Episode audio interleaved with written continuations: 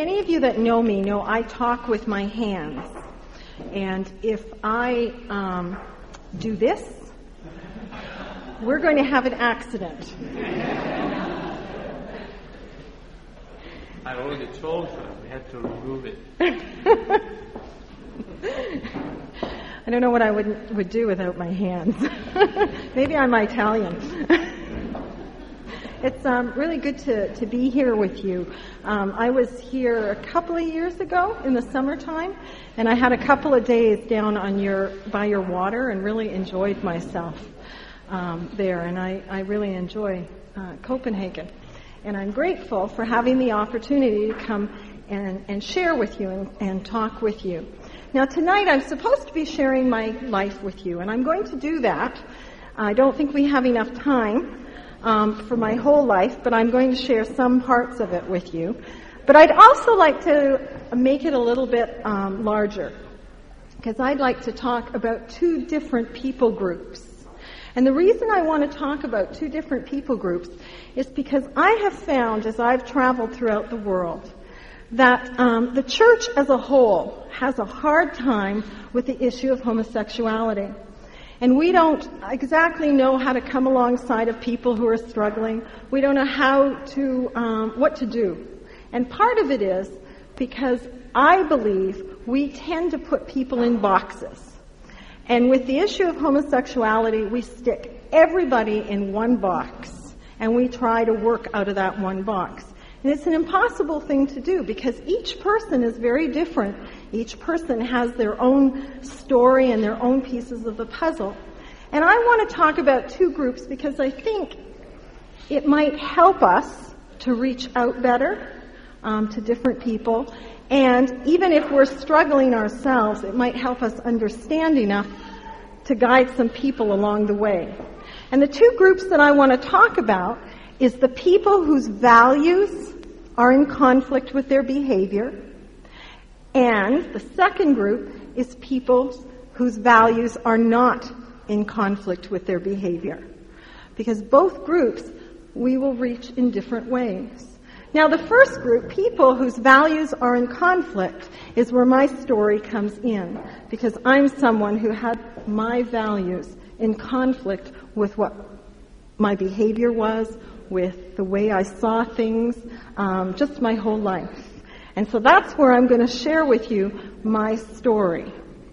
Now, if I was standing up here in front of you, which I am, but if I got up here and I said to you, I was blind at one point, and I said that God had touched my eyesight and now I could see, I would stand up here and say, Praise God, He has made me to see. And if I had, was deaf and God touched my ears and gave me hearing, I would stand up here in front of you and I would say, Praise God, He has made me to hear. If I had cancer and God came along and made me better, I would say, Hallelujah. You know, I've been made better. I was dying with cancer, but now I've been healed and I have life. If I was an alcoholic who was, who was struggling with drinking, and God touched me and took away the desire for me to drink, I would get up in front of you and I would say to you, Praise God, He took away the alcoholism in my life. I'm here today because we serve a miracle working God. God does perform miracles. And I think in the 20th century and in our Western churches that we have forgotten that we serve a God that performs miracles. I also think we don't realize that He is performing miracles in the 20th century. I'm here before you because my life is a miracle of God. You see, I was dying with the sin of homosexuality in my life. And I use those words. Now, I wouldn't always use those words in every group, but I'm using those words very specifically tonight because the behavior of homosexuality is sin. It's not what God wants in our life.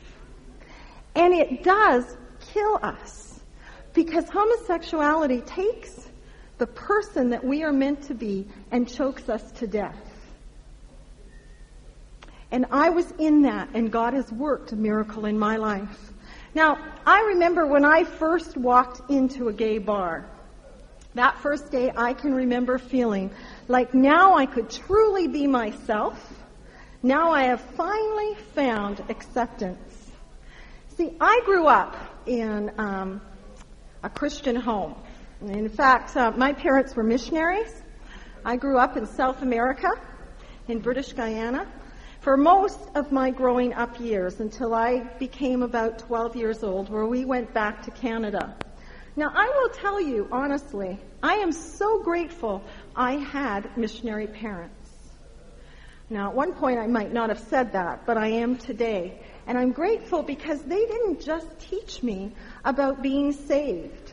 They modeled for me the life of what it meant to make Jesus Christ Lord in my life, in their life, and to serve Him.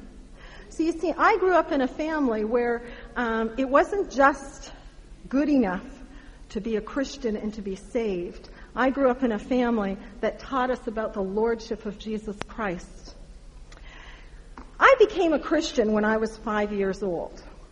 Now, and I'll tell you, if you ever have kids or if you have kids now, don't kid yourself. You can make a decision at a young age. And I was five when I came to know the Lord. And I remember getting out of Sunday school class and knowing that I stole cookies from the cookie jar, and so I did things that Jesus didn't want in my life, and that I needed him in my life. And I went off by myself and I asked Jesus into my heart, and then um, I went and told my parents. And I told them what I had done.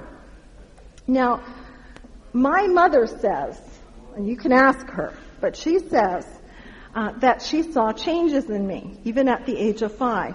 See, I was one of these kids that used to have temper tantrums, you know, and I'd hit my head against the wall if I didn't get my own way and, and all that kind of stuff. Well, my mom said to me, once I had made a decision for Jesus, she saw that changing in my life. Now, the reason I tell you this is because I know a lot of people think that you can't be gay and be a Christian. And what I'm saying to you is, I became a Christian at five. It was very real to me at that time. You know, um, Satan is really smart. You know, he plays a lot of tricks on us. He makes us like to think certain things are really um, good for us. I've often thought that Satan is a lot like the hunter that um, goes out to trap animals or the fisherman that goes out to catch fish. I like to fish. I, I love fishing. And when I go to catch fish, I make sure there is good, rich bait on the hook because I want the biggest fish attacking that hook. And to me, Satan's a lot like that fisher person. He puts the juicy worm on the hook and he dangles it out and, and the fish comes along and starts to nibble at it and says, mm, this is pretty good, and I think this looks really good. Then he puts his mouth over the hook to grab the worm, and all of a sudden he's caught and he can't get out of it. To me, that's what homosexuality is all about. See, Satan makes it look really good. It, he makes it look like, hey, all our needs will be met here.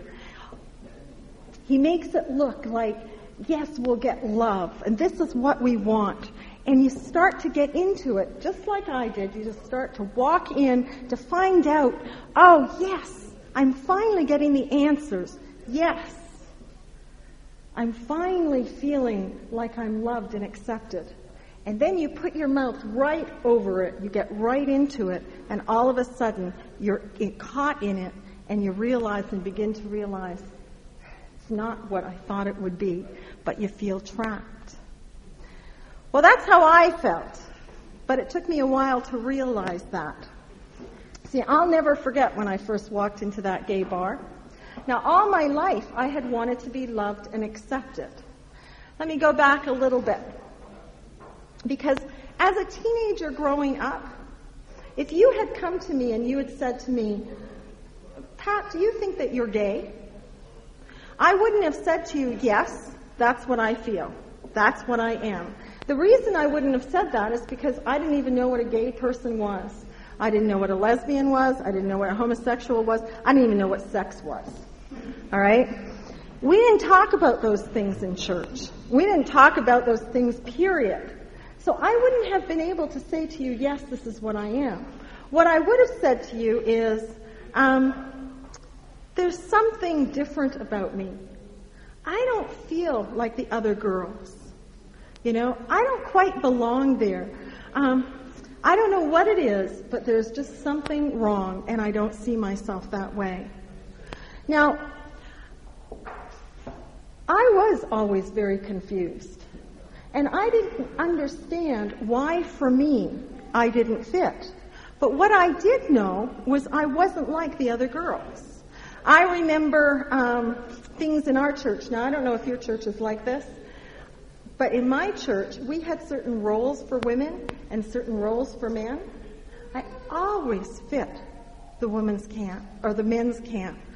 I, I'll give you an example. In my church, we have suppers and dinners. Who does the cooking? In my church, it was women. Now, let me tell you, I do not cook. Okay? I do not like cooking. I do not want to even know how to cook. All right? Like I said, give me a fishing pole. I'll go out and catch the fish. I'll clean it for you. You can do the cooking. You know? Better yet, give me a car and I'll fix it any day. Right. I'll climb any tree you give me. Now, I don't know if I can do it today, but I used to be able to climb any tree. And when I grew up in South America, I could climb up coconut trees better than anybody could you know, and I could do it in a dress. You know, people ask me, well, you know, are you dressing differently now? Um, and I don't, no, I don't think I really am to a big degree because when I grew up going up in South America, you had to wear dresses. There was no ifs, buts, or anything. So anything I did, I learned to make that dress work. Okay? And so for me, a lot of those other things were trivial. But what was really important and what was being put in my head was the fact that women do certain things, men do other things, and I just don't do what women do. So for a long time, I thought that I was born in the wrong body. I thought that in fact, I was a joke here on earth and that God meant to create me a man, but he thought he'd have some fun with me and make me a joke here and create me a, a woman. And that was my thinking. And that's how I grew up. And even though I loved the Lord, I was struggling with all different feelings in my life. But I couldn't talk to anybody in my church. And the reason I couldn't was because I had picked up um, from people in my church that you don't tell anybody what you're really going through. You know? I watched people on Sunday morning say, Good morning, how are you? And what's always the answer? I'm fine, you know? And as a teenager growing up in church, I used to look at them and think to myself, but I know you're not fine. You're going through such and such. And I know you're not fine. And I would go through my head all these things and I would say, why is it that we can't be honest with each other? And I decided we couldn't be honest with each other uh, because people were frightened. They were frightened um, that if you truly know who I am, you won't like me.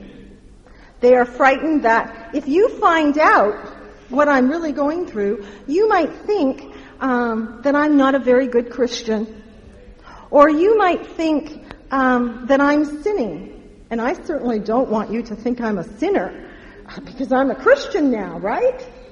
You know? And all those things went through my mind, and I decided that if adults were frightened of being known and frightened of not being loved, how could I, as a teenager, open up and tell people what I was really going through? So even though I was a fine Christian young person, and I did love the Lord. You need to hear that. I loved God. And I served Him. I helped in Sunday school and helped in nursery. I was your young person, your youth leader with, with some of the younger teens. Um, I loved him and I was doing the very best I knew how. But I learned really quickly that I had to keep whatever feelings I had inside. I learned that I had to smile the right way, and I know how to do it. and I learned um, that I couldn't be an open person. And I learned how to play the game. And inside of me, I kept crying out, Can't anyone love Pat knowing who she is and knowing all about her darkness, won't anyone love her? So, with that, when I walked into my first gay bar at 16 years old, I had just turned 16, I will never forget looking around and finding this group of people that, wow, I was like them. It was like all the pieces of my confusion came together. It was as if they finally gave me words to what I had always struggled with. And I realized I was a lesbian. That's who I was. I was a lesbian. And I found right at that moment acceptance and I could now truly be who I was, a lesbian. Now, just for a moment, I, I, hope that you noticed and heard what I said as far as I was a lesbian. Because I took on an identity at that moment. And I took that identity on, and that is who I became. And I think we need to understand that when we're dealing um, with sexuality, we are dealing with people's identity. And when we go out there, and, and this is for some of you who may not struggle with homosexuality, but you're just trying to help. When we go out there and we start to tell people that what they're doing is wrong, I don't know how you do it here, but in Toronto, where I come from, you know, we have fine upstanding Christians that want to tell the homosexual community that God hates homosexuality. You know? And, and what that person hears is that God hates them. Because that's who they are. You know? The fact is, God hates the behavior. God hates sin. People, God really hates sin. And I'll tell you why he hates sin. Because it gets between him and having a relationship with you. And he is so much jealous of anything that gets between you and him because he wants to have the most intimate relationship with you. And he can't have that when we're in sin. You know? And God hates sin. And I think we forget that sometimes because, you know, we can pick on the homosexual person. But the fact is, God hates lying just as much. God hates people who have premarital sex. He hates that sin just as much. He hates gossip. He hates that behavior just as much. Because all those things get between him and us because he wants to have a relationship with us. He wants it to be close and intimate. And somehow I think we've forgotten that. Well, that day I took on that identity. And that's who I became. And I thought, man alive, this is wonderful. I have found the right place and I found a woman that I fell in love with and we started to make a life together.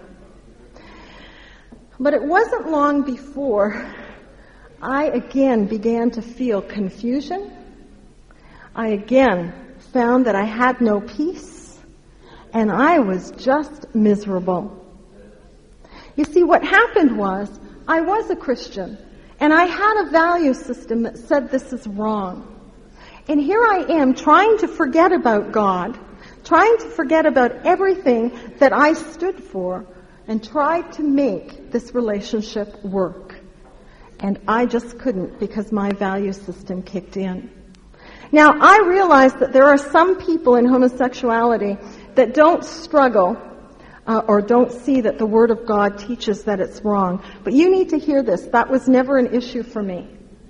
I came and, and it didn't matter how many times as a person in homosexuality, it didn't matter how many times I sat down and tried to study that Word of God and, and make it work so that I could be in that lifestyle. Right? It just didn't work for me. I couldn't see it happening unless I decided to take away the authority of scriptures. And there were many other reasons I couldn't see it happening, and I'll talk more about that tomorrow morning. But for me, that wasn't an issue. In fact, before um, I walked into that gay bar, I had um, gone to church one Sunday, and I had walked in, and um, my pastor said to me that morning, he went, "So, Pat, how are you feeling this morning?" And because I was so tired of everybody playing games, I looked at him and I said, I am awful. I said, I don't like this church. I don't want anything to do with God, and I am just sick and tired of all of this. This is a 16 year old saying this to a pastor. And he looked at me. Now, he didn't stop and say, There must be something wrong with Pat. You know, I wonder why she's having such a bad day. Instead, he looked at me and he said, You should be ashamed of yourself. You know, you have parents who love you, parents who teach you the Word of God, a church that is a Bible teaching church. You should be ashamed. And I looked and I said, Yes, I know. I know I have parents that love me. I know you're a Bible teaching church. I know I'm very lucky, but I'm sick and tired of all of it, and I won't step foot in this church again. And I walked away and I walked home.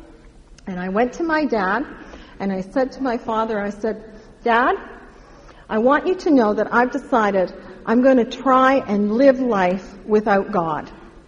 I, I've had it. I don't want it anymore. I don't want to go to church anymore, and I'm going to see what I can do. My dad, and he, he did two things that was wonderful. At the time I didn't think it, but he did two really good things. The first thing he said to me was, Pat, we want you as, as parents, we want you to know that we love you, and that's never going to change. And this home is your home, whatever you do. And the second thing he did was pray. And he prayed that God would make anything I touched turn to fire and brimstone until I came back to God. I remember saying to myself, oh God, please don't listen. My father, I knew God used to listen to. I knew he was a man of, man that God answered. God honored that prayer. Trust me, he honored it um, through a lot of pain and hardship, but God honored that prayer. So you see, there was no way that I was about to get away from my value system. There was no way that I could find anything to be able to compromise Scripture to suit my behavior. I had to basically say, I cannot live without God. And I was a Christian, and God was not going to let me go. So it wasn't long into my relationship that things began to just deteriorate. And you need to hear this. There were some really good things about my relationship. There always is in sin. Okay? Because there are always things that are good needs. That there's nothing wrong with those needs.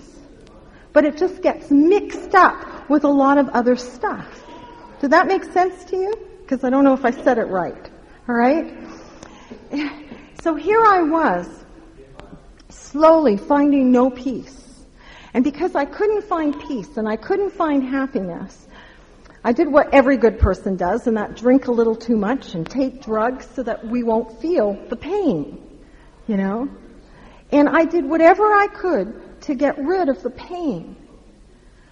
But I couldn't. I even tried to kill myself a few times, and it didn't work. The third time that I attempted, the third time, they found me 24 hours later. And the doctor said that I should have been dead at that moment because at that moment I still had enough drugs in me to be dead. And he said, the only reason you're alive is because your God kept you alive. Well, was I ever angry? I mean, on one hand, the Bible says that what I'm doing is wrong. Okay, this is my mind. On the other hand, the world is telling me that I'm born this way, so what am I supposed to do? You know? And when I can't seem to bring my values with, with this together, and I try to get rid of myself so I'll be out of the pain, God doesn't even let me die. You know? So, what do you do? But get angry. And I was angry at God. Now, I will tell you this I am sure glad that God is a God who loves us, and He never lets go of us. And you know what? Our anger doesn't get in the way of Him constantly bringing us more towards Him. You know? And God was working at that time. I, uh, my girlfriend got sick and tired of me trying to kill myself and everything else.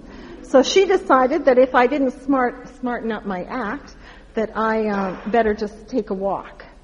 So I took a walk and I went to stay with a friend of mine that was not a Christian.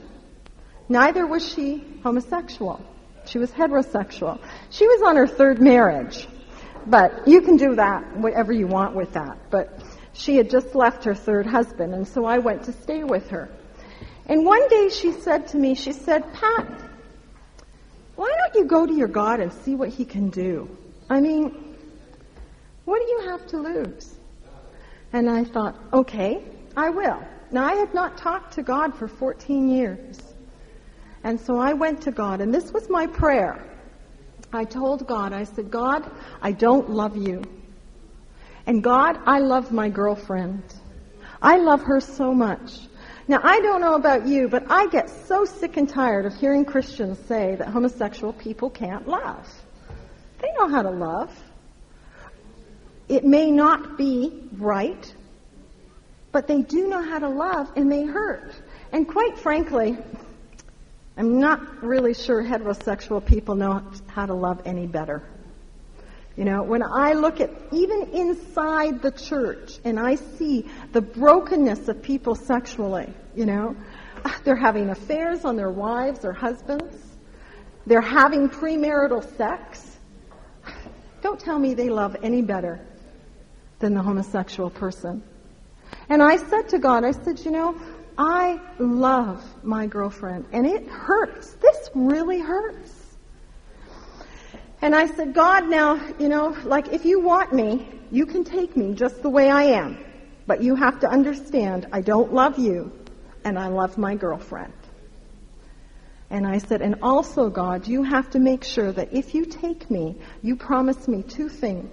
You promise me, first of all, that you take me the way I am, and secondly, that you make sure I don't stay where I am.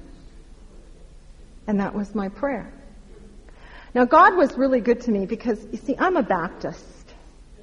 And Baptists, well, they don't have visions and, and anything like that. Like, we're very subdued people. Kind of like what a lot of you were this, tonight in worship, you know, very subdued. That's not picking. I'm just saying you're just very subdued, you know. And God was good because He gave me a picture. He showed me that I was down in the bottom of this pit. And I was right at the bottom. And that there were chains around me and guck around me, and I couldn't go anywhere. And God then showed me, first of all, what he did not do. See, he didn't stand on top of that pit and say, hey, Pat, get up here, clean up your act, and then I'll help you. See, that was a lot of what people in my church were trying to do. They were saying to me, you know, Pat, like get rid of your girlfriend, promise, you know, show us that you don't want to be gay anymore, that you want to clean up your act, and then we'll come alongside of you. I don't know if some of you get that in your churches, but you know, they wanted me to fix me myself up before I walked in the church. And God was showing me from that picture that that's not what God was doing. Then he showed me that he wasn't just putting his hand down in that pit and saying, hey, grab a hold and I'll pull you up. Because you see, God knew there was nothing in me that wanted to grab a hold of his life, of his hand. I didn't love God. I didn't want to go back and, and put on a smile and play the proper game in church. I mean, I don't know about you, but I don't have time to be religious. You know, I don't want to waste my Sunday mornings in a church if it's not going to make a difference in my life. Either Christ means something or he doesn't. You know? And at that point, there was nothing in me that wanted to grab a hold of his hand. And God knew that. After he showed me what he did not do, he showed me what he did do. He came running down into that pit. He came running over to me and he threw his arms around me. And he said, Pat, all I've ever wanted was you. I love you just the way you are. That's all I was looking for, was to be loved for who I was. To have someone who would love Pat, rebellious and all, all the darkness inside of me. I wanted someone who would love me. And that's what God did. He said, Pat, all I've ever wanted was you, just the way you are. Now, you need to hear this because I believe God gave me that picture, especially since I'm a Baptist that doesn't usually get those things. But I think He gave that to me for two very good reasons. One, He gave it for me. You see, He showed me that it does not matter what I do in life, His love will never change. You know, and I don't think people really fully understand that. I don't think people really fully understand that you can be sinning and God still loves you. It doesn't matter what you do. God loves you. But the second reason I think God gave that picture to me was because I believe that's one of the reasons that I get to go and talk in churches. Um, because that's the message of grace that I think we in the church have forgotten to give to the homosexual community. You see, we're so busy wanting to clean people up and get them okay to come into the church, you know, or whatever, um, that we have forgotten that it is while we were yet sinners, Christ died for us. He didn't go to the cross because we were perfect. He went to the cross because we were in need of someone to pull us out of that pit. Now, for me, that picture was given to me almost, um, almost 20 years ago. That's when I started my journey out of homosexuality. That's when it began for me. I wish I could say to you that, um, you know, I got out of that pit and everything cleaned up, and I was just Miss Perfect. um, but it doesn't happen that way, you know. Uh, I started a long journey. In fact, for the first six months, I stayed with that friend of mine that was not a Christian. And um, my girlfriend had started to call me, and she wanted me to come back and live with her again. You know, because you do that. You know, you get into this cycle, and you're back, and you're forth, and you're in, and you're out um, that kind of thing. So she was doing, she had missed me. I was gone long enough. She wanted me back. My friend, who um, I was staying with, she said to me, "Oh, Pat, don't go home. Don't go with her yet. Just stay another day. We're having fun, you know. For six months, she basically would say things like that to me. She'd say, Oh, stay another week, you know, party with me for another week. Forget, you know, and for six months, I helped her look after her kids, and I slowly began, slowly, to have a little emotional movement away from my girlfriend, from my lover. You know, um, I would go and see her. Now, this is how God was working with me. Okay, everybody's story is different, but what I'm saying to you is things didn't just um, become clear cut. It was slow movement. At the end of the six months, my friend said to me, You know, Pat, I'm going back with my husband, um, so you're going to have to move home with your parents. Now, it was at that point in my life that God had brought me to a place where I, I was able to say, Okay, I will move back with my parents and not back with my lover. I'll tell you why I was able to do that. Because when I started my journey, there was two commitments I made to God. When He showed me how much He loved me, I committed to walk with Him in obedience regardless of the cost. I said to Him right at that point, okay God, I will do whatever you ask of me, but let me tell you, I'm going to let you know what I think of it.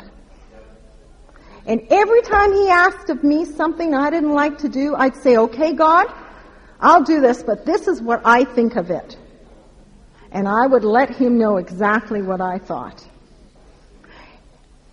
I promised to be as open and as honest with God as anyone could ever get. And that was the beginning of my journey with him, with that commitment. So that when my friend said to me, You have to move home with your parents. Boy, I was upset with God. I thought, I don't want to go back with my parents. I know my parents are loving and kind, and let me tell you, they went through a lot with me. But, my mother was your typical mother who cried all the time and said, wanted me just to change right away and make her life easy. And my father was the typical father who didn't say a word, put his head in the sand and said, like, don't tell me what's going on. I don't want to know. Now, I don't know if your parents are like that, but that's what I've seen parents tend to do, you know. And um, I didn't want to go back, and I didn't want to have when my girlfriend called me, uh, my mother screaming and shouting at me that you know I shouldn't go. I didn't want to feel guilty because my friend, who I'd stayed with for the last six months, hadn't done any of that she just very nicely kept encouraging me to, to, to just do other things with her. Do you hear what I'm saying? You know? Anyhow, because this was what I was supposed to do, I told God, I said, okay, I'll do this, but let me tell you, you better come with me all the way and help me through this. Because this is not what I want to do.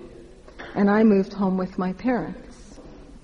And for the next six months, I struggled and I cried and I wanted to go back and I would call up my girlfriend, I'd call her up and I'd say, I'm ready to come home and all this kind of stuff. And different things kept going. And then there was a time in my life, just before Christmas, I had decided I just couldn't do it anymore. And I was going to go back with Karen. And I, um, got in my car and I drove over to her place and I walked in the door and I said, okay, you've been asking me to come back. I'm ready now. I'm going to come back. And she looked at me and she said, you can't come back. Your God does not want you here. Now, what you need to understand is um, Karen was an atheist. She did not believe in God. And for her to say that was a definite God thing. You know? I walked out that door crying. My heart was broken. Just totally broken. But I knew that God had answered my prayer. I got home, because my parents hadn't known I was leaving, right? I got home, and I walked in the door, and the phone was ringing, and Karen was calling me. And she said to me, I didn't mean it. I want you to come, come back. And I was able at that point to say to her, it's too late. I've taken a new journey. I don't know where that journey is going to lead me, but I'm not coming back, and I never will. After I put down the phone, my pastor called and asked me if I would sing New Year's Eve. All right? And so it was just that night was New Year's Eve. And when I went to the church, I didn't know what to sing, you know. And I found this song about God's grace and what He does in a person's life. And you see, what I realized was I was standing before them, not perfect, certainly not worthy of singing or anything. All I knew was that God's grace, I was here because of God's grace and no other reason. After that, I started my counseling journey. Seven years of one-on-one counseling. Now, if any of you are thinking, does it take that long? Let me assure you, I am very slow. And for some reason, I'm really, you know, God really had to work with me. I don't know. I can't, you know, each person's journey is a little bit different, you know. Some people, they go for counseling for a year, some go for, for two years, some go for seven years. I don't know how long it takes in each person's life. Mine wasn't every week. Mine was seven years over a seven year period, okay, where I was dealing with things. And God, you know, when I started my counseling process, it was with somebody who knew nothing about homosexuality. There was no ministries or no one to walk alongside of me. And in fact, the first thing that we started to deal with in my life was anger. Because I was a very angry person, but I didn't even know it. I was so angry. Um, but you, you know Christians don't get angry, don't you? I mean, isn't it sin to get angry? I, we're supposed to smile through everything, aren't we? I mean, it took, literally, it took for me two years to come to a place of recognizing I was an angry person and that God didn't mind me being angry. What He wanted me to do was learn how to be angry righteously, in the right way. He wanted me to learn how to fight with Him fairly. You know, and I'll make, I'll, I'll tell you something. You watch how you fight and get angry with people. That's usually how you get fight and get angry with God. And if you're someone who is passive with people and, and, and, and don't deal with the issue, I bet that's how you do it with God. And I learned to fight fairly with God, and then I learned how to be properly angry with people. Um, just to give you a little picture, I was a street fighter. Um, I never fought women, I fought men. I never lost. And I always did it with a smile on my face because I did not know how angry I was. You know? So for me to come to a place in two years, to come to that place where anger was, was what God was working with me. Now you need to hear this. I wasn't out there in the gay bars, okay? Um, I walked away from that. I walked and I committed to not going close to any of those things. It didn't matter how much it killed me or how lonely I felt. I was committed to being obedient to God, whatever the cost. You know? You need to hear this too. I wasn't interested in men. I gather you know that now that I've told you about the street fighting. Um, so it wasn't about leaving homosexuality or leaving my girlfriend, you know, to become heterosexual. It was about finding a God who loved me. And then the process was, the counseling process for me was about being obedient to God because He wanted me to start looking at the real issues in my life. You know? I was sexually abused when I was six years old. I was raped when I was 14. You know? I'm not saying that made me gay, but I'm saying that played a big part in the hurts that were deep down inside of me you know? I could name off all the different things, and, and I'm going to be talking more about the root, roots and, and that uh, with, with regards to women tomorrow in the, in the seminar. But what I'm saying is that one by one, God had to work in my life, and He had to deal with me. And He taught me how to grow as a Christian.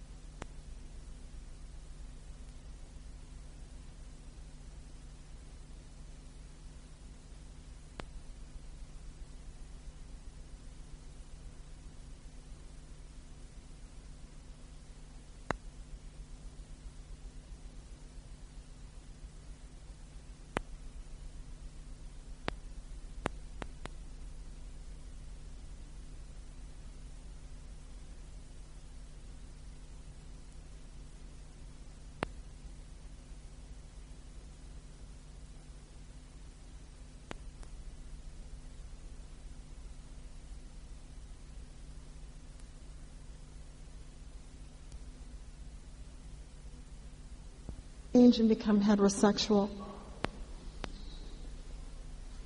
But how to be the woman He wanted me to be. And that was my prayer. Is God make me the woman you want me to be? Not the woman that the world wants, not the woman that the church wants. I'll never be that kind of woman. And, but the kind of woman that God wanted me to be. And He taught me how to work and how to lean on Him and how to grow with Him. He taught me See, homosexuality is not a salvation issue, it's an obedience issue. And there's a cost to being obedient to God. But the cost is worth it. It is worth it. Um, I got married a year and a half ago. Now, you know, today, um, and, and, you know, people, like everybody thinks that getting married is the sign of healing. Okay? I've met too many people married that have all kinds of issues that show that there is no sign in that. Please hear that. And I'm certainly not saying that we all have to be married, you know, to, to be out of homosexuality or to be healthy or any of that. That's insignificant to some degree. Okay? I think what God wants us to do is put our lives in His hands to be open and willing to allow Him to do whatever He wants to do. Whatever. You see? And I think most of us who come into ex-gay ministries, we have our minds so focused on getting out of homosexuality and becoming heterosexual. You know, getting married. Because we don't want to be alone, whatever reason. Okay? That we forget what's really, really, really important. You see, and what's really important isn't that. It's about God and the relationship that we have with Him.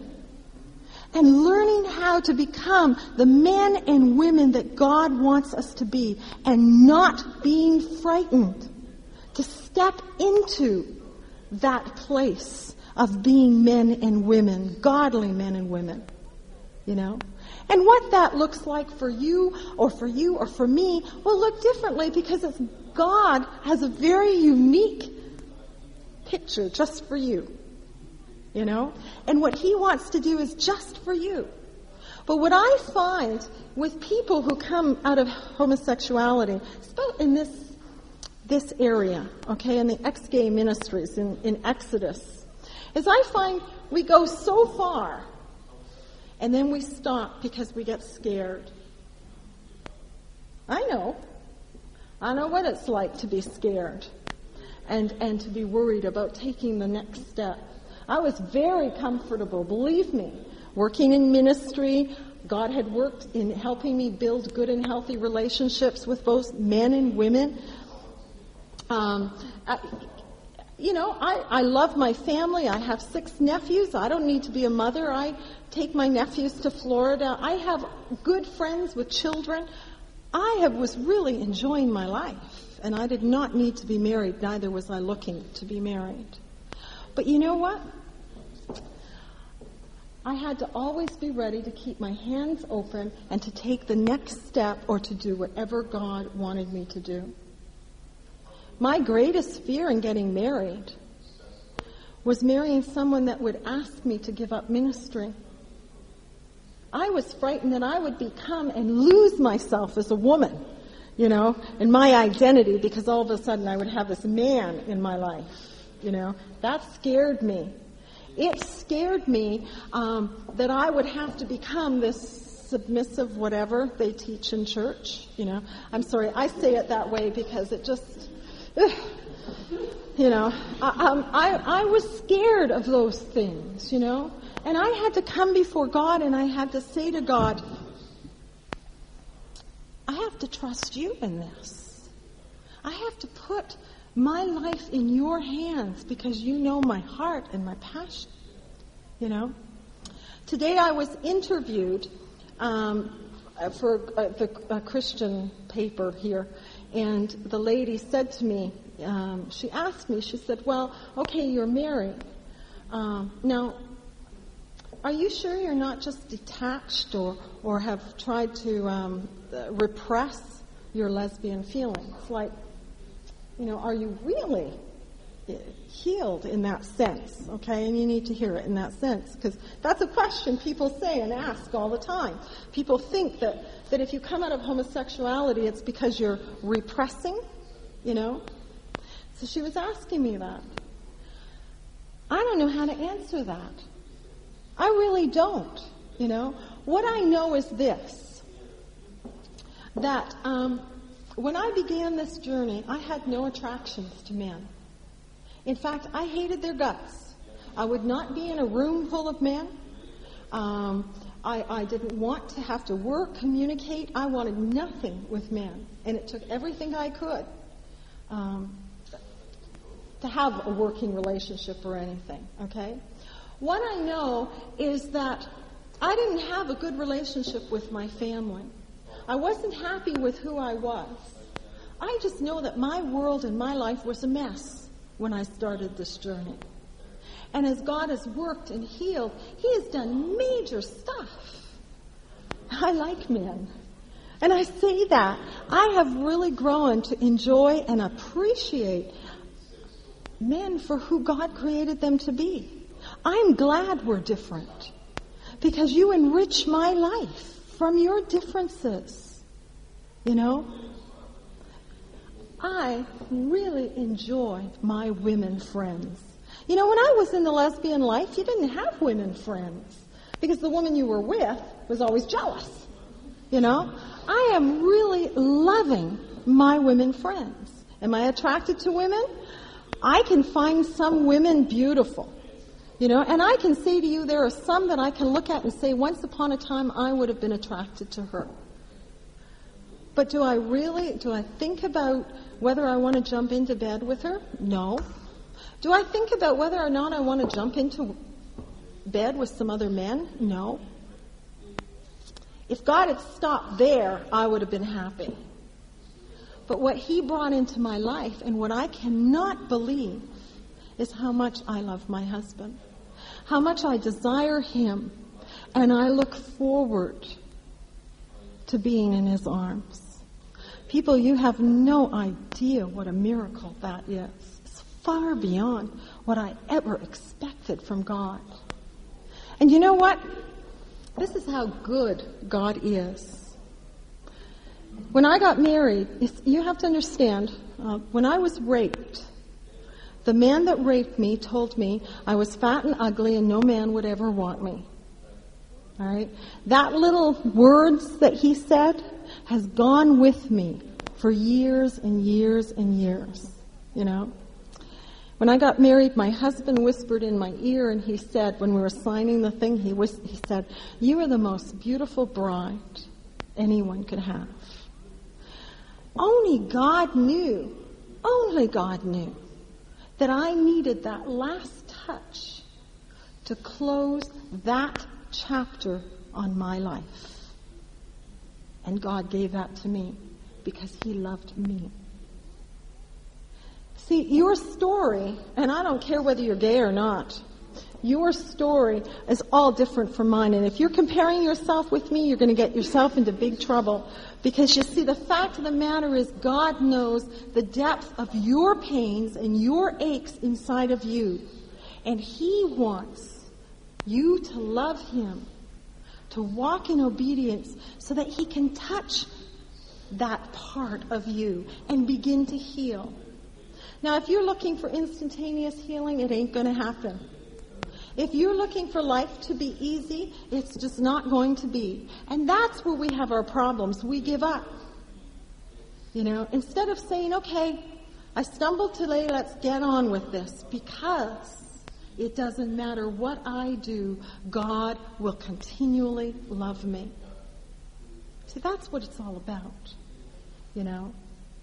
That's what He wants to do in all of our lives. And if we lose focus, then we're in trouble. Now, I don't. Let me just tell you a little bit, just talk to you a little bit about this second group of people, the people whose values are not in conflict, okay? And I think it's really important to talk about them because um, what the world has done with Exodus, okay, and with ministries like um, Basis, is we tend to think, the world tends to think that we're out there trying to get all these gay people uh, to become heterosexual, you know, and um, that's just not true, you know. Because people whose values are not in conflict with their behavior are not going to come to the Exodus member ministries. You know, they're not going to come for help because they don't even realize that there's something wrong in their life. Or at least they don't realize that homosexuality might be wrong in their life. I mean, they might be unhappy and there might be lots of stuff in their life. But they aren't looking for help with, with this one issue because they have a value system that doesn't have a problem with it, you know? And how we reach out to them is going to be totally different. You see, people need to come alongside of those whose values are in conflict, like mine was, and walk alongside of us and help us to grow, you know, and help us through the hard times. But people whose value system is not in conflict, we need to love them. I have an aunt, uh, a step aunt, and uh, she lives in California uh, with all the other funny people in the States. Um, I can say that because I'm a good Canadian.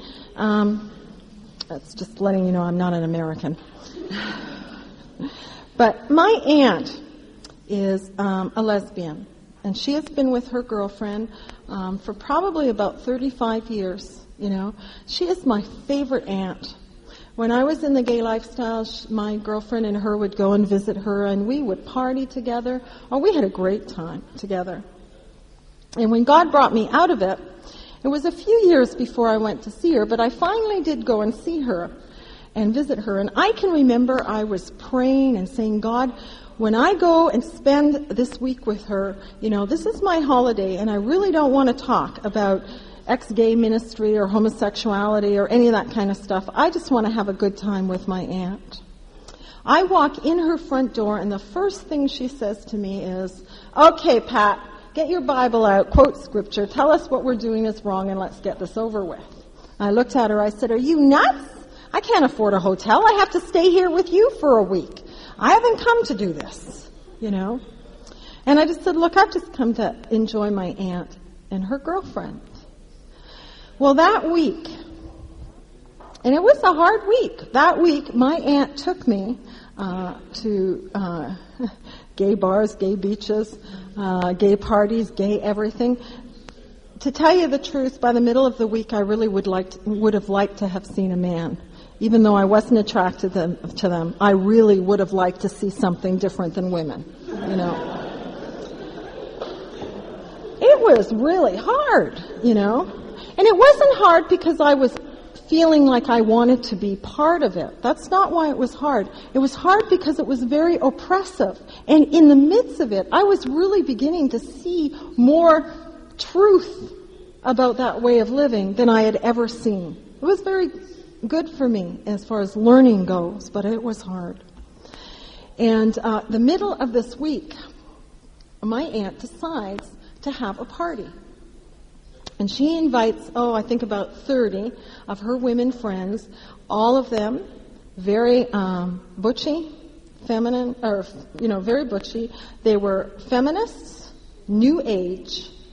Okay, you would not have wanted to meet any of them in an alley, a dark one. All right? So she invites, she comes, she invites them into her um, house. Her living room is a very tiny living room, and here there are 30 of these women and me. And my aunt says, This is my niece. Ask her what she does for a living. I know she wanted me dead, let me tell you. I moved very, very close to my aunt. I put my arm around her and I said, I'm an ex-gay ministry. What can I say? It's a living. you could have heard a pin drop. And I smiled and I said, but you know what? My aunt and I still love each other. You know? Now, I, I'll be honest. If it weren't for my relationship with my aunt, I'm sure that I would have been dead on the spot. But I think they respected her enough to treat me with some kind of decency. And uh, through that night, through that night, we would walk. I would walk around, and uh, they would come up to me and they'd go, "So, um, like, is this a born again thing or what? And I'd go, yep, and I'd walk away. and uh, they'd come up and say, well, do you think we're born gay? And I'd go, nope, and I'd walk away, you know. And this went on and on all night. They would be asking me these questions. And every so often they'd get really upset about an answer I'd give them and they'd start to fight with me, you know, and argue. And I'd look at them and I'd go, hey, hold on here. You are asking me the questions. I thought this was a party and I'm here to party. You know? I didn't come to talk about this. You're asking me. You don't want to know my answers? Then don't ask me. You know? But that's what went on all night, you know? I learned a few things about how we need to reach out to people whose values are in conflict. See, I learned that, you know, when we go and we, we feel that we have to tell people and change their opinions, that that's when we get into arguments. And I realized that night that if we buy into having to fight and prove our point, we're in trouble. It's the way that we say things, and it's the way um, we diffuse an argument. You know? See, I was able to say, hey, I'm here to party. Because I wasn't there to tell any of them that they had to be straight. I was there to enjoy who they were. You hear what I'm saying? The end of that week, my aunt and I spent three hours together. And she started right away by saying to me, You came into my home you were kind to my friends. Now I'm ready to hear what you have to say. And we talked. And I told her what I thought because she asked me. And we shared for three hours. And at one point, my aunt looked at me and she said to me, like, I know you're going to laugh at me, um, but I've listened to you and now I want to share what I feel and what I think. And she started to talk to me about the new age and the God within her and, you know, all that stuff. And I mean, I was sitting there thinking, what an idiot. Um, and praying at the same time that God would give me nice words to say to her instead of calling her an idiot. And uh, God did.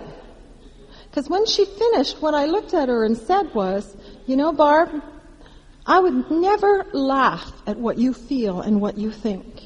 I may not agree with you, but how you think and what you're feeling is very important to me because I love you. Well, that opened a bigger door and she just started, do you know what I found out that day? How awful her relationship was with her girlfriend. You know, even though they've been together forever and ever, amen, and probably will be, I discovered it wasn't that wonderful, um, re- perfect relationship that she was trying to make everybody think it was. Man, I discovered so much about my aunt, and she said this to me. She said, Pat, I need you to keep coming back because I need what you have. Man, you know, None of that would have ever happened if I hadn't been prepared and ready to go into an unsafe place. Now, please hear this. I don't know where you are at your journey, and I, you know, if you are struggling with homosexuality, and you, you know, be, I'm not saying to you, go into that unsafe place. There are many other unsafe places. Okay, so you've got to use wisdom. But at this moment in my life, where God was starting now to bring a new chapter to teach me something, it was right for me to be there. You know? I don't normally go into gay bars.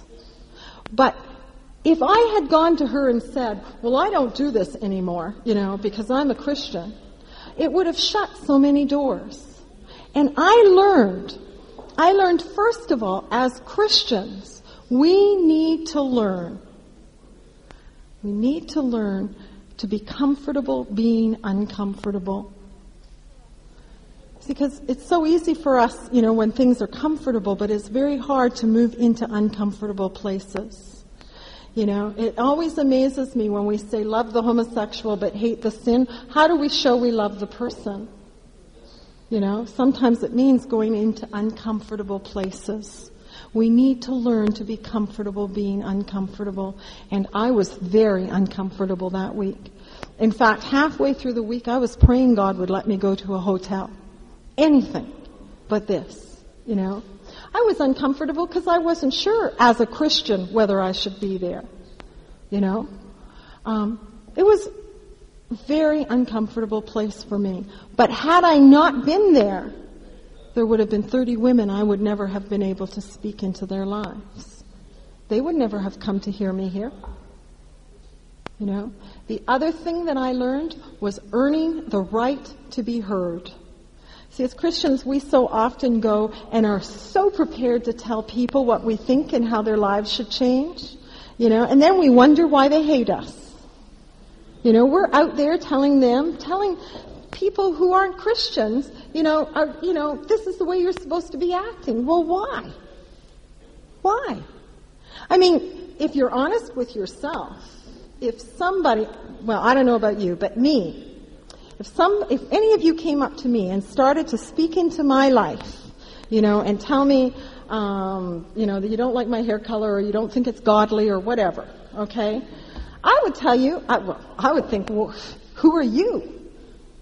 To, to say anything in my life, you know. Now, if my friend, because I had three friends who walked alongside of me as I journeyed out of homosexuality, if my friends came to me and spoke into my life, I would listen. You know why I would listen? Because they've earned the right to say what they want in my life.